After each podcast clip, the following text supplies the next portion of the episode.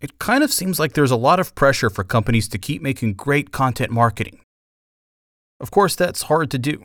And like with anything else, there's dozens of approaches, so there's probably not a one size fits all strategy that will definitely work for your brand or company.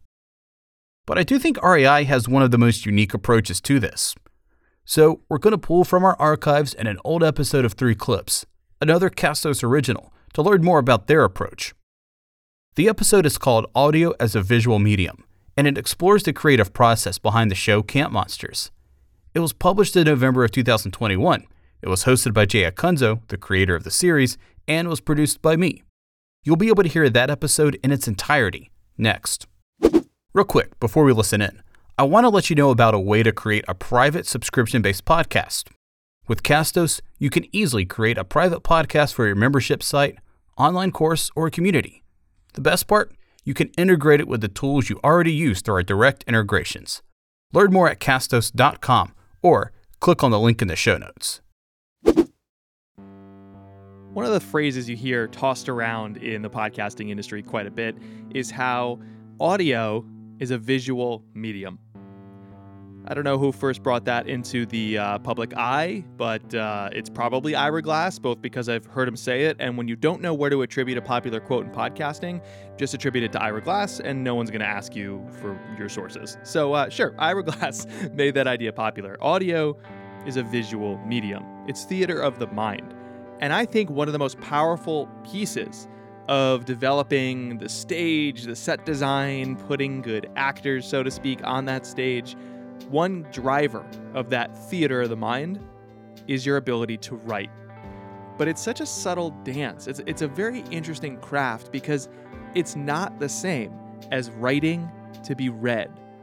You could write lots of books and articles. You could write a lot of email. You can write to be read and be a great writer. And then as soon as you're writing to be heard, especially heard when you're not physically in front of somebody, that is a different game. You might fall flat. And so today we're definitely going to get into that specific craft really heavily, but it, it, I kind of geeked out, I'll, I'll just admit, in the entire interview because I have long wanted to talk to this host and this writer, this performer who develops a show for a brand, which is one of the best podcasts, period, from any source, at creating theater of the mind. Welcome to Three Clips, where podcasters take us inside their process a few pieces at a time. I'm Jay Acunzo, and this is a Castos original series. As always, our goal today is to demystify the creative process behind great podcasts and to inspire greater creativity in your work. To help us, today we're going to learn from Wes Davis from the show Camp Monsters. Camp Monsters is actually produced by REI, the brand, the apparel company, REI and it's created in the tradition of old radio dramas, mixing together elements of fictional storytelling and sound design to create really gripping narratives that can be finished in about 40 minutes or so.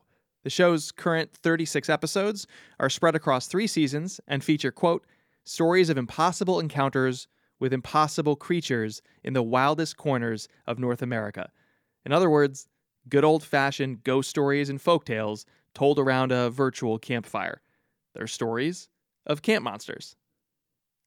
Oh, that's where they got the name. Okay, anyways, uh, this show is part of the REI Podcast Network. Yes, the show is part of a branded podcast network where the brand itself creates multiple shows, and they're incredible. It's not marketing here. If you're like, oh, a brand, ew, ick, look, that's my world. Okay, first of all, I came out of the content marketing industry. You can do branded content incredibly well, and this show is at the head of that pack and we want to dive into why that is.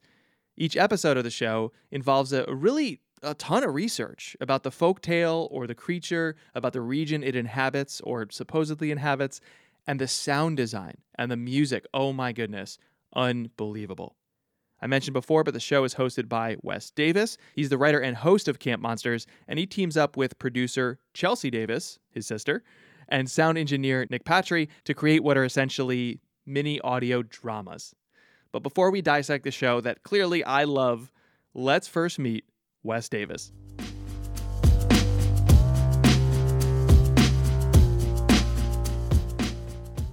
You mentioned before I hit record that you're not really from like a podcasting tradition. It's not historically what you've listened to or created. What was your experience in audio before Camp Monsters? Oh, I did some commercial work and and things like that. Just dabbled in it really. Um, most of my background was in theater and uh, and yeah, a little bit of film work, but mostly in theater. I was a theater guy, you know, so that's really what my background was in. How'd you first? Uh, how'd you get involved in this show? Well, yeah, I got roped in through the back door, kind of through theater. Um, I, you know, my full disclosure, my sister works for for REI, and she was she got on this idea of making a, a podcast about monsters, about camp monsters, about cryptids, and uh, the original concept was just something she was trying to pitch internally. And because of my background in theater, um, she approached me about just recording a pilot that she could use as kind of a proof of concept. And then they were in touch with a couple different established podcast talents that they were going to to use to kind of move this forward. Anyway, she never even ended up playing the pilot for anybody because REI just loved the idea, and they got into negotiations with a couple different people to host, and things bogged down, and it was looking like they weren't going to be able to um, put it together on the time frame they were hoping to do, just because of conflicts and and you know people not being able to to put it together the way they wanted to. And so then she pulls out this pilot that we'd recorded as a one off, you know, a year prior, which was the Bat Squatch episode, and said, "Well, hold on, before we scrap the whole thing, you know, we do have this one pilot that uh, we recorded. How about you give it a listen?" And it got a really positive response um, from within REI. So that was my that was my way. And then they called me up and said, "Hey, what about you hosting?" Which isn't something that we had talked about or explored. It was just supposed to be kind of a, you know, like I said, a one off a one off thing that was just going to never see the light of day, just going to be internal. But uh, yeah, turned into something more. I'm glad it did. Uh, I'm glad it did too because I came out of the marketing industry, specifically content marketing, where you know I've tried to push people and organizations and teams towards branded stuff not feeling like quote unquote branded stuff, just feeling like good stuff. And this show is not shilling products.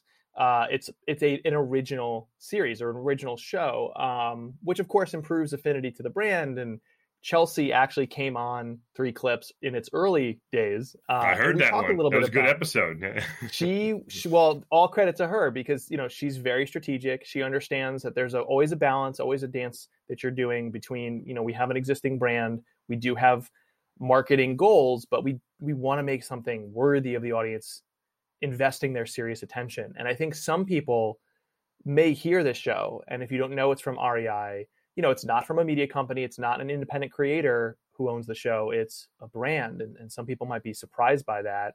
Do you, now that you've done it for so long, what do you think it is about a company like REI that puts them in a good position to make an original show like this, where so many brands, it sort of comes across as hollow?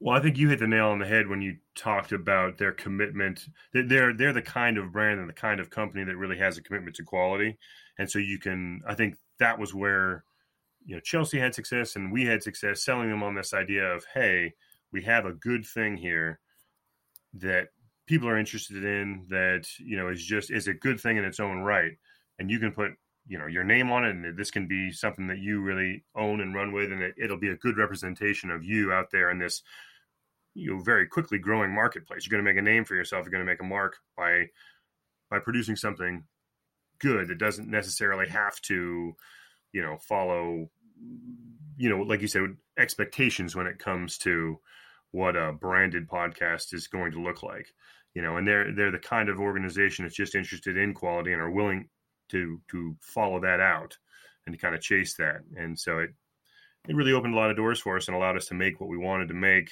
and and like you said, I think come out with something stronger because of it. The show features 40-ish minutes of storytelling. It's all narrated by you. You're the the lone voice and there's a lot of sound design, a lot of music that makes it really immersive. Can you just paint a picture when someone hears it, they're going to hear you? Obviously, there's more people working on the show. So, what's the makeup of the team supporting each episode that makes these things come alive? We've got a lot of great people at REI, first of all, that are helping us um, come up with the monsters and the, the markets, the places we want to locate those monsters in, you know, or where those monsters are located. And then we, we can kind of build it from there. And as I write the scripts, you know, I'm going back and forth with different people at REI and um, and at our sponsor Yeti and things like that to kind of, you know, just see what see how the story is developing and see what we can do there. So we've got a lot of good input at that level, and that's kind of across uh, across multiple teams. And then, of course, you know, our senior producer Chelsea Davis is uh, is right there with it at every step of the process, just kind of herding it along and helping it, you know, um, making it happen. And then Nick Patry is just a one man band. He's our engineer, and he is a he's a wizard with sound. And so once once I get done recording it, he gets a hold of it and uh, cleans up all my mistakes and adds all the really cool, you know, what really makes it the show. I think you know, otherwise just a guy talking. But when you get a lot of of um, the world that that Nick puts onto it, it really adds something. And then once we have the finished product, it goes kind of back to the teams and back to Chelsea and um, and all our, our, producers and people in the marketing structure uh, at REI and stuff. And then they kind of give it the thumbs up or have a couple changes, that sort of thing. We do a little few re-records and then we turn it loose. So uh, it's a it's a team effort for sure, and we've got a lot of good people supporting it. So the episode that we're going to pull all of our clips from today is the same one, and I understand it's one of your favorites. My favorite, favorite, one this so season. Yeah, I, like I am so excited. That was a total coincidence. Uh, our producer Stuart selected this episode, so I'm gonna. I want to ask you after we hear a clip why it's your favorite, but we'll hold on that for a moment. It's called Colossal Claude, which is about a a fictitious encounter between a sailor and a mythical sea creature known as and any guesses, my listener friend? Colossal Claude. uh, it's the fifth episode of season three, and it was published on October 7th, 2021. Really quick, Wes, can you just describe the monster? Like, what is this monster? Just plant a visual for our listeners before we hear the clip. Sure. It is your classic sea monster, long neck, large head. I describe it kind of like a evil looking horse, but with a great big gaping jaw and black teeth and all that uh, all that terrifying stuff that you'd expect from a sea monster. What it looks like below the water, hey, nobody knows. But you know, you see that big arcing neck coming out of the water and that giant head, and uh, it's terrifying enough. so, in this first clip, uh, you quote unquote uh, the sailor are aboard a ship called the Olympus on a stormy night in 1875 because it's a podcast, so you can time travel. It's totally a thing. And then suddenly, off the starboard bow of the ship, think we got the directions correct. There you Uh, the ship slams into an object, or as we discover, a creature. So let's hear the hmm. clip. And then you realize what he must have said, and your hands freeze on the knot you're untying. The word he said was Claude, and you know what that means. It means that the ship will surely sink. All sailors on this coast know Claude. Colossal Claude. Claude, the Columbia River creature. Claude is a sea serpent, a massive monster, a legend, and a harbinger of doom. Sailors say he has a head like a dragon in the old books, perched on the end of a long, curving neck that juts from the water. He lurks in the sea near the Columbia River's treacherous mouth, devouring sea lions and dolphins and sailors trying to swim away from dying vessels. And he's only ever seen by those aboard ships that are destined for the bottom. Some say he lures ships to wreck, other that he merely appears when one is about to. But all agree that once Claude is spotted, no vessel can escape its fate.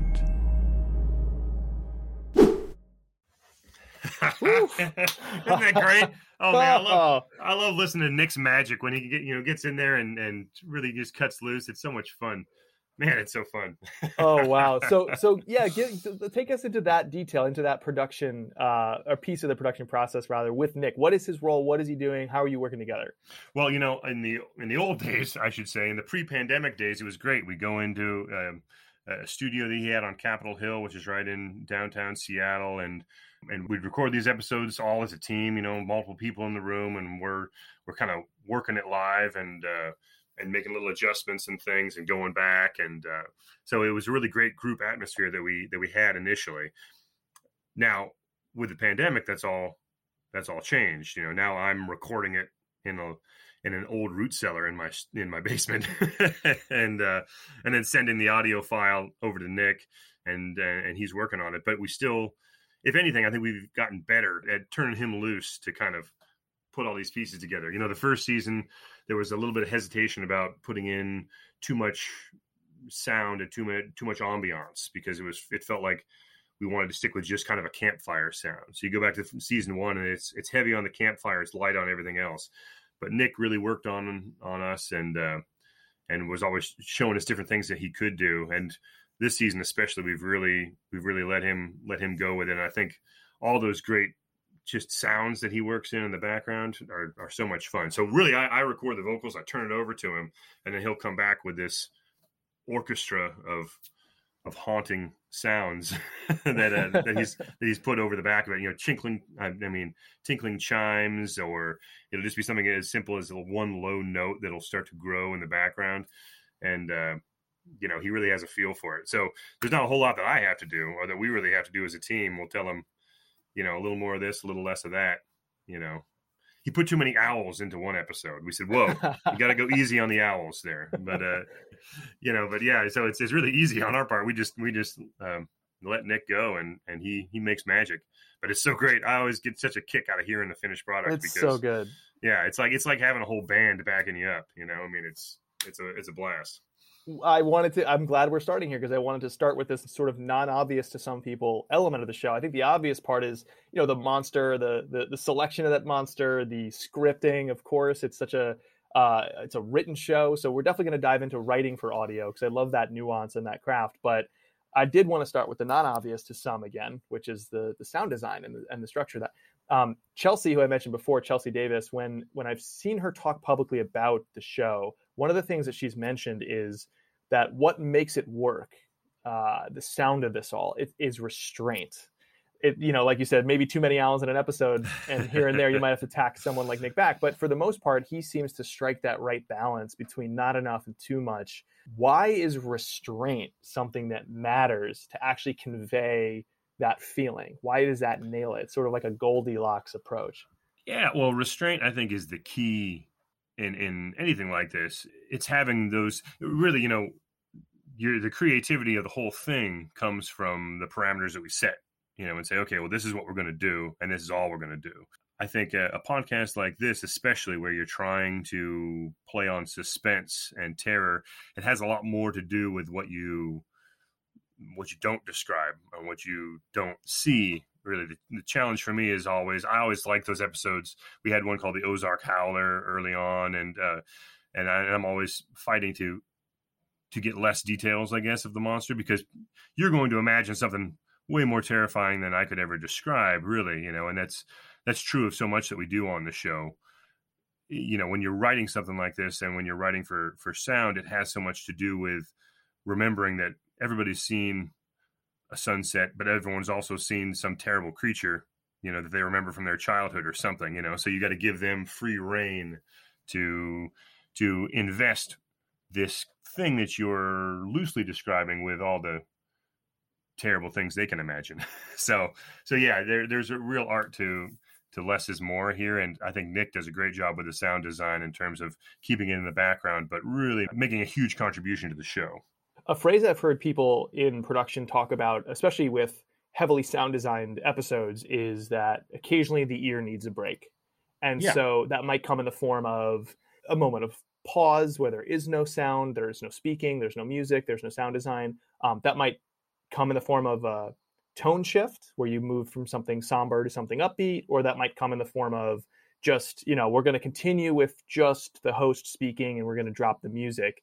Um, I think this show kind of brings up another challenge, another need for that break, which is it is ominous. It is something is looming, and it's a little, you know, it's scary, and there's and there's low tones being played by the sound. And how do you bring a little levity to that? Uh, you know, do you have to find ways to weave in a joke or just give us a breath? Like, how do you think about that that emotional pacing of it?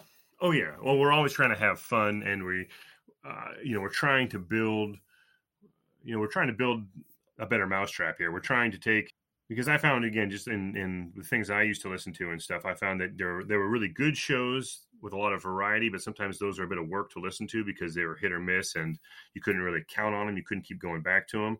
And then there are shows that had a degree of the formulaic to them, where you you just eat them like popcorn because you kind of know the the arc, you know the structure, you know how it's going to be introduced and how it's going to be built up, and then something's going to happen, and then it's going to let you back out, and you can just listen to those over and over again because there's something about that pattern that just you know it, it's addictive.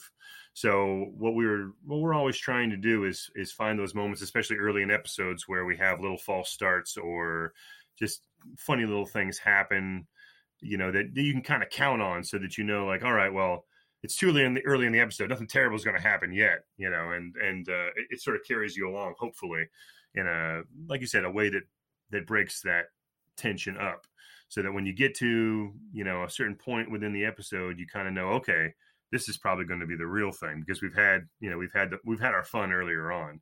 And the whole premise is so fun anyway that we're always looking for opportunities to to keep it light and and some some episodes more than others but um, we try not to hurt too many people in our episodes. We try to have a lot of fun. We try to you know try, try to throw some scares in there um, and, and i think kind of break the mold too.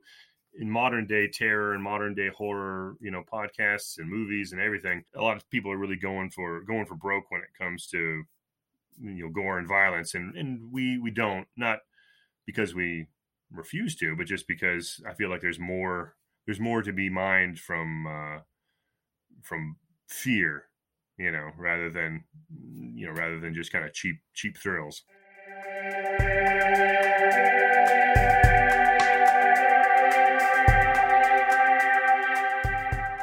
Let's go to the next clip. So, in this clip, the ship has now caught fire, and for the first time, for the first time, you get a look at this this terrifying creature they call Colossal Claude. And I say, I say, hold on. I say we don't hurt people, but I guess we do wipe out a whole crew of people on this ship. So there you go. what can you say? yeah, that, that, you're you're really in a in a godlike omnipotent role here.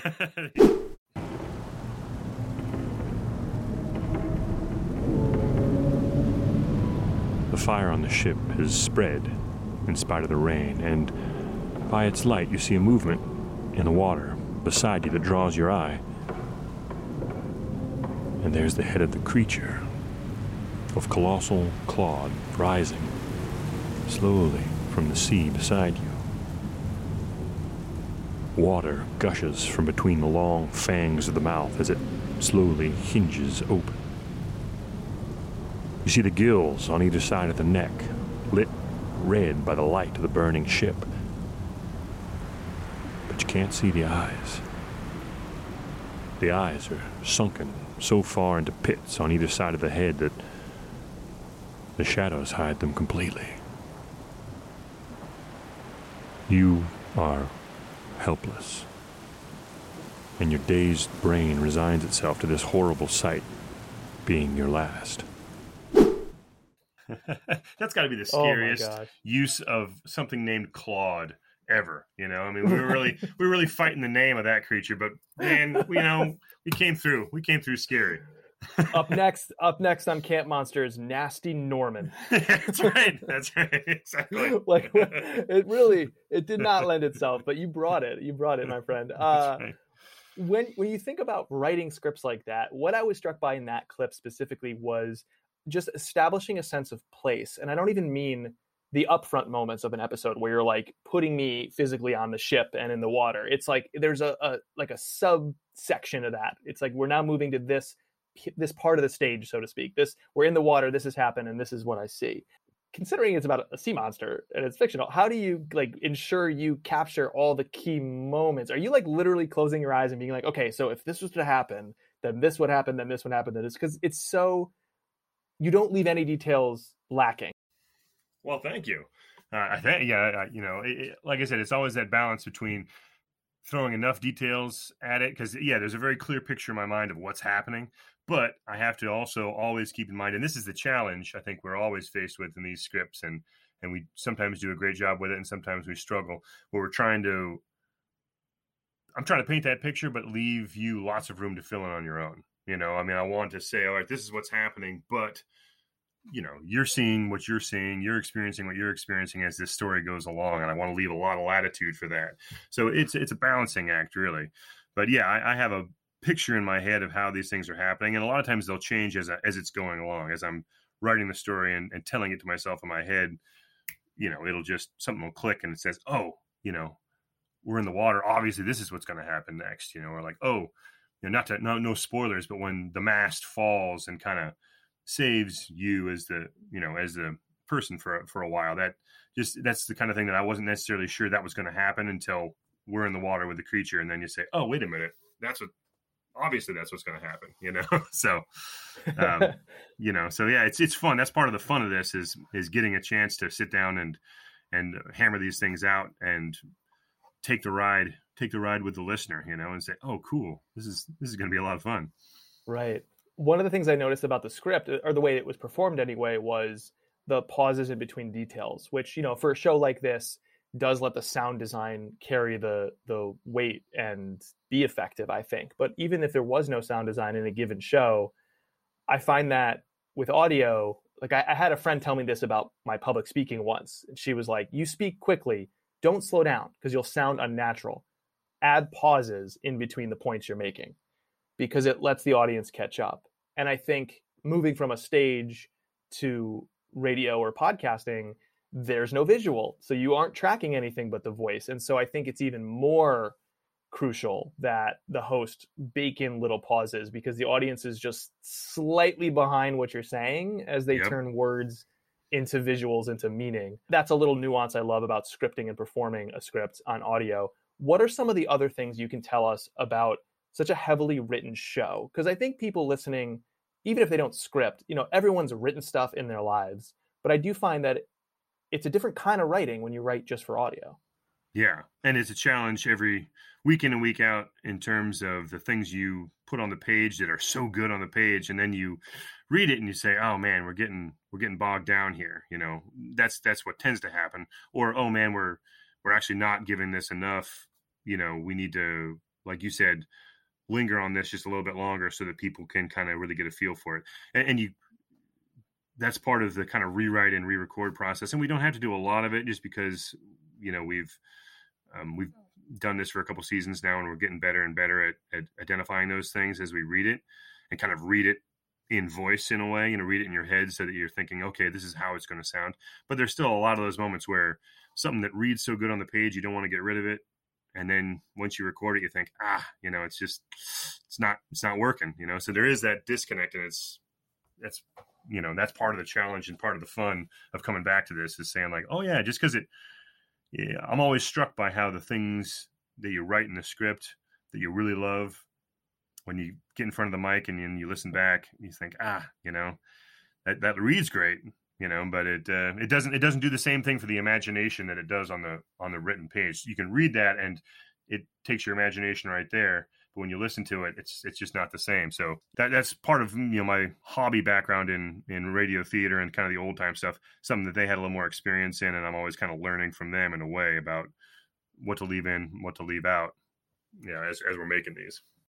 I find that like you know shorter sentences when you're scripting because you st- you tend to run out of breath. You know, not you're not running out of I, whatever what is the breath? Visuals of what's the breath of your eyeballs? Visuals? Like, yeah there you go. you're, you're, not you're not running out. Like you can you can read a long sentence albeit they can drag on and that's dangerous but there's something about performing a script that I you know I find shorter sentences help, are helpful uh, a plainer way to describe it. Like it's still vivid but it's not as flowery as when it's written to be read you know written to be spoken you're not going to say you know uh uh, I don't know what a good example would be. Like there's some English lit or you know high scoring words that you probably wouldn't use right in a script. And you know what plagues me is when I write, my style of writing sort of came up with the early blogosphere, like a lot of sports writers in particular, because right. I wanted to be a sports journalist who would write very colloquial style as different from print style when they moved online. And and I kind of grafted that onto my writing. And part of that was you know, whether it was a columnist like Bill Simmons or Rick mm-hmm. Reilly, there, there was a lot more parenthetical asides. And right. I find that those really kill momentum. If you're trying to like get the listener to carry multiple points in their mind at once, forget about the comprehension is shot.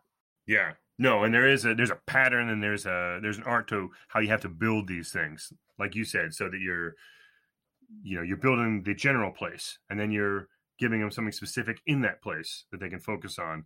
And then yes. you're giving them something specific about that thing in that place. You know, so you're you're you know, and it's you know, I liken it to like watching the old, you know, Bob Ross, the old guys that used to paint on uh, public, you know, public television, where at first you're not quite sure what's going on, but it gets more and more detailed as you drill into it, and you have to deliver all that in a certain way that, like you said, is digestible by the mind, so that somebody can right lock into it and say, "Oh, okay, here's now we're in the desert."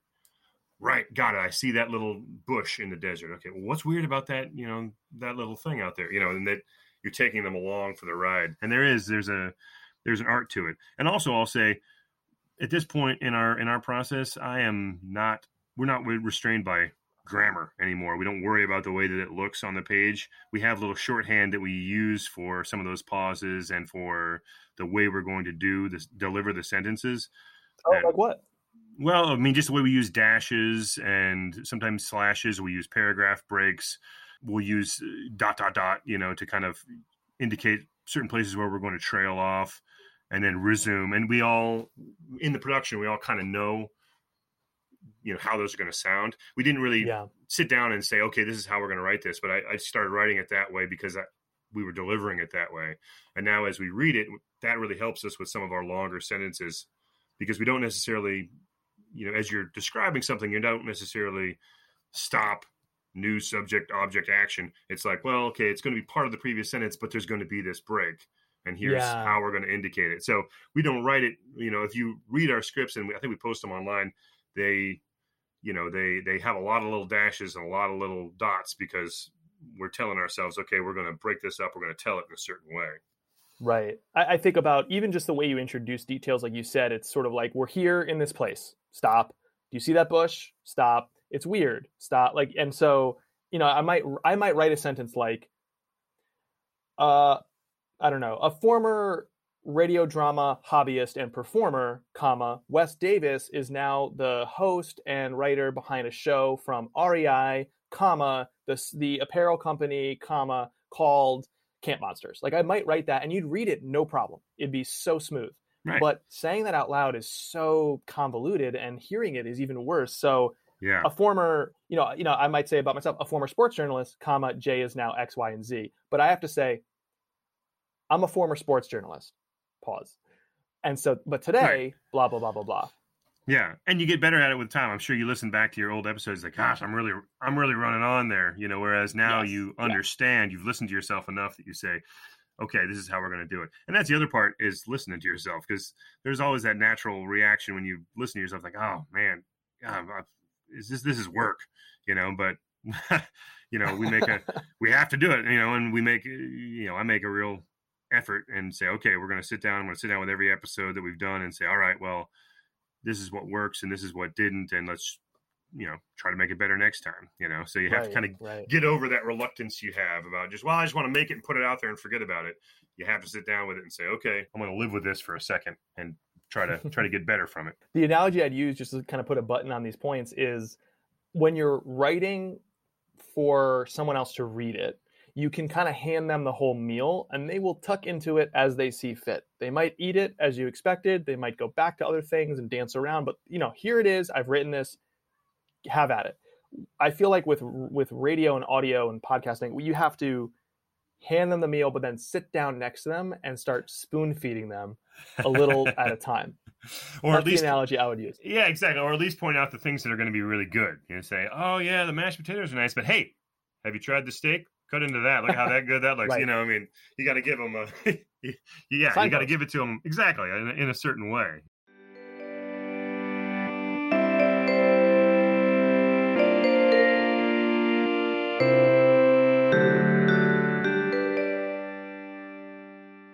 Let's go to the third and final clip. So, in uh, as we proceed in the same story, miraculously, yeah. you've survived the ordeal with Claude. It's a miracle. You're alive somehow. How anybody But survives also- anything with Claude. I don't know. You know, Claude. I don't think God, so. Sends shivers up my spine. Yeah. nobody nobody has really uh, lived to tell the tale uh, because uh, and that, and that's why we don't really know where Claude is, right? Obviously, all these monsters. What do you call them? Cryptids? All these cryptids? Yeah, there you they go. claim cryptids, they yeah. claim they're victims, and that's why we can't find them. There you go. Um, but it's a podcast, so you can do it however you want. So miraculously, you've survived the ordeal with Claude, but somehow you've ended up at a different time altogether. magic, magic of podcasting. You know, we we can control those things. Let's hear the clip. You are half carried down endless hallways made of metal, lit by fixtures you've never seen the like of. You're given hot food and drink, and a warm bunk and warm clothes when you awaken. You meet the crew, a wide mix of nationalities, which you're used to as a sailor, but most speak some English, and you find that a few of them can understand the bits of Malay you remember from your voyages in Batavia waters. They're amused by your tentative wonder at the size of their vessel, and they tell you that it's quite small for what they call a container ship. They tell you the date, and twice you ask them to repeat it. The fact that it should be October is impossible since the Olympus that you were aboard went down in March, and you know you could never survive so long. But the thing that truly gives you pause is the year 2021, which the crew say is 2021, and you grow quiet at that and cautious.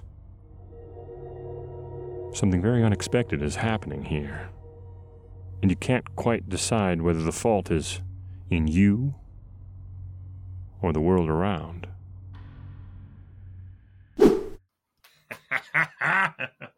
Um, Why do you love that moment? I love the cackle there. Why do you love it? I just oh, I love it because I love it because we can do anything we want, you know, and and it's it was our first experiment within this podcast in this podcast world with with time travel, but I really wanted to do it, and it's just fun to be working in a you know in a medium and on a show where you say, hey, wait a minute, how about if we just travel in time?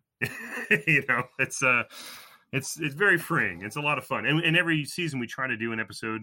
We did the mole episode in season two, which is kind of about the mole people, you know, that live live underneath New York, and uh, and then that one we you know really took the listener and said, okay, you're going to be in this story. You know, you are going to be a part of this story. And we do something similar here, and it's just ah, it's just so much fun. I mean, I really I really love listening to it. that and Batavia Waters, you know, that was. Uh, that's that's a shout out to old Joe Con uh, Joseph Conrad there. But I just I just love I love what the what we get to do. It's so much fun. When you head into a script like this, do you have a sense that this is something you're going to try? Like, is the arc easier uh, or even planned episode to episode because you know where it's heading, or are you discovering it mid process? Oh, definitely discovering it mid process, especially with something like this where we were doing doing something we hadn't done before. You know, in any of the seasons where we're going to carry uh, one character and that character is going to be a listener and it's going to start you know in the in the dim past and then suddenly jump right to the present sort of thing you know so uh, but it did make it easier because it was um, it was so fun and original and it was let the idea carry the idea carried that whole episode you know? I mean just wanting to get to the next thing and find out how it was going to turn out you know it kind of wrote itself and it was a lot of fun to write and a lot of fun to, to perform. Is there any kind of story structure or sort of like you know typical structure to an episode that you break from or you know are you walking in with a blank page every time no i do try to like i said i try to make i try to follow a formula just because i think that the limits of that are actually beneficial to creativity and also because i think that if you have uh, a story arc that you follow then people will tend to just let the episodes play there's something about that familiarity that that really brings you back. It keeps you coming back for more. I think at least it's always been true of of myself because it's uh, you know, you know, you know what's going to happen. You know how it's going to go.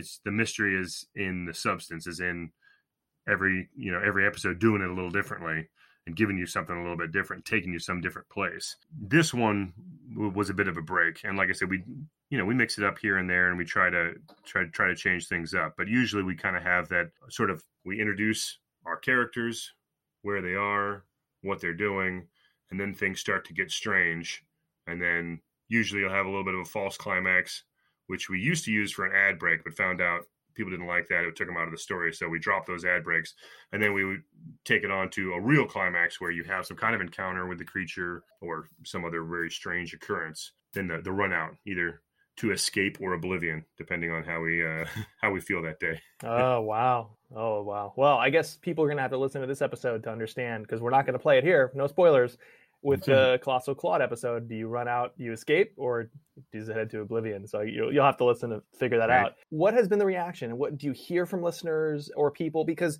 you know what I'm partly what I'm fascinated by is with the show is that you are taking existing source material and then telling stories. It's almost like fan fiction about these cryptids. You know, like in, in a way, there's some people that you know, I could imagine you have the historians and the purists, and you have the people who like telling stories like this, and you have people that just become a fan of the show, and then you have REI super fans. Like, there's a lot of passion in lots of different ways in the audience that you might be speaking to. So, what's the response been? You know, it's been overwhelmingly positive. I don't know. Uh, I mean, you know, you always have people that, like you said, say, wait a minute, this creature, it's never been documented doing this or, or doing that. You know, kind of the purists who say, you know, oh, well, I don't know whether that's really legitimate or is that you know is that really the way it happened.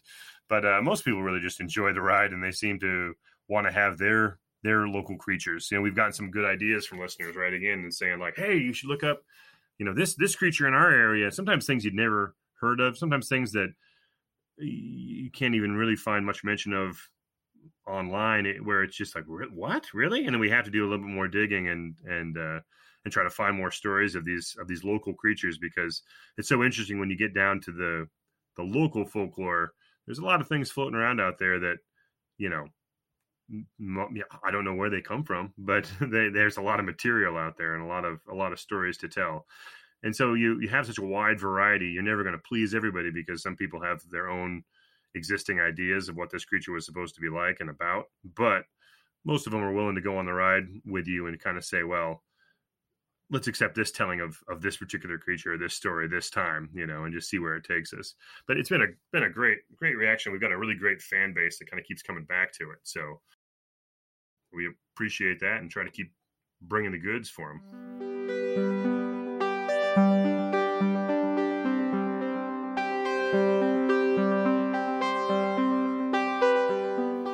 in our last segment, we don't play a clip, but rather look ahead.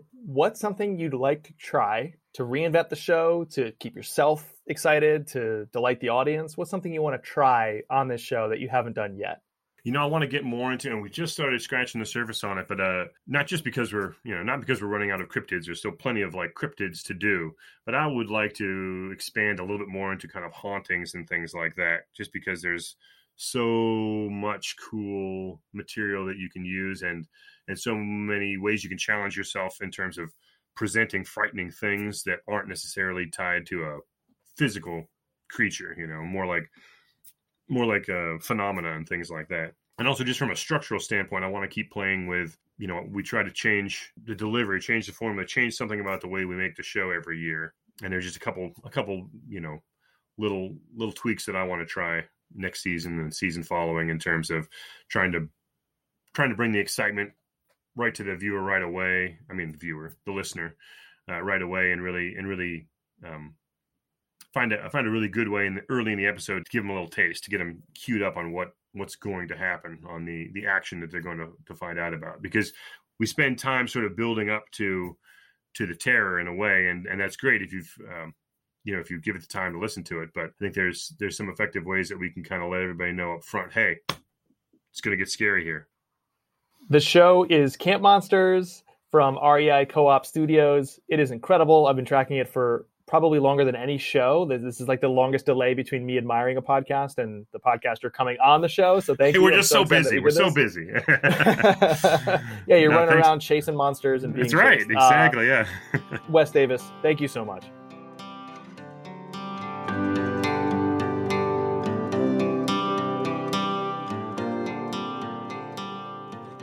This episode was produced by Stuart Barefoot, and our music was created by Tyler Litwin. My work, including my narrative podcast Unthinkable Stories to Inspire Creativity, can be found at jayacunzo.com. Three Clips is a Castos original series. Castos is a software company that believes what I believe about podcasting. It's about going deeper, it's about exploring meaningful things to your audience in a way that few other forms can do.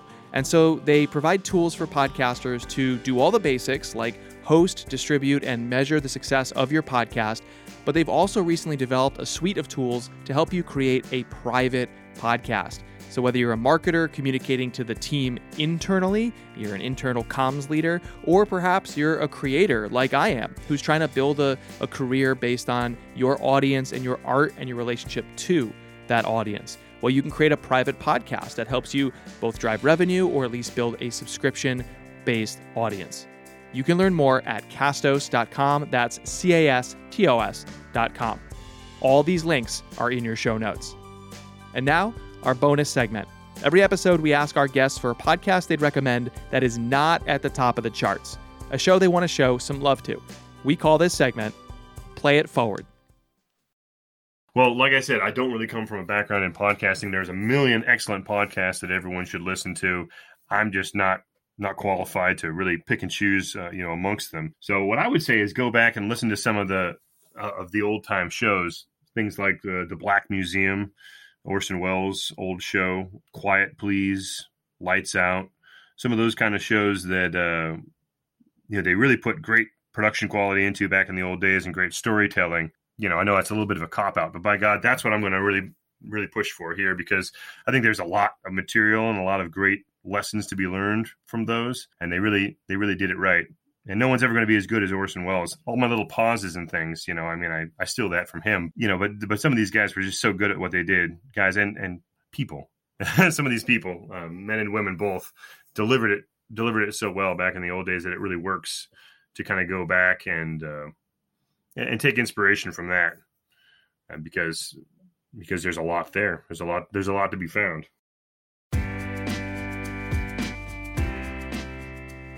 All right, that's it for this episode. I'm Jay Acunzo, and I believe making meaningful work is not about who arrives, it's about who stays. So thanks so much for staying with me, and I'll talk to you this coming Monday with a brand new episode of the show. Until then, keep making what matters. See ya.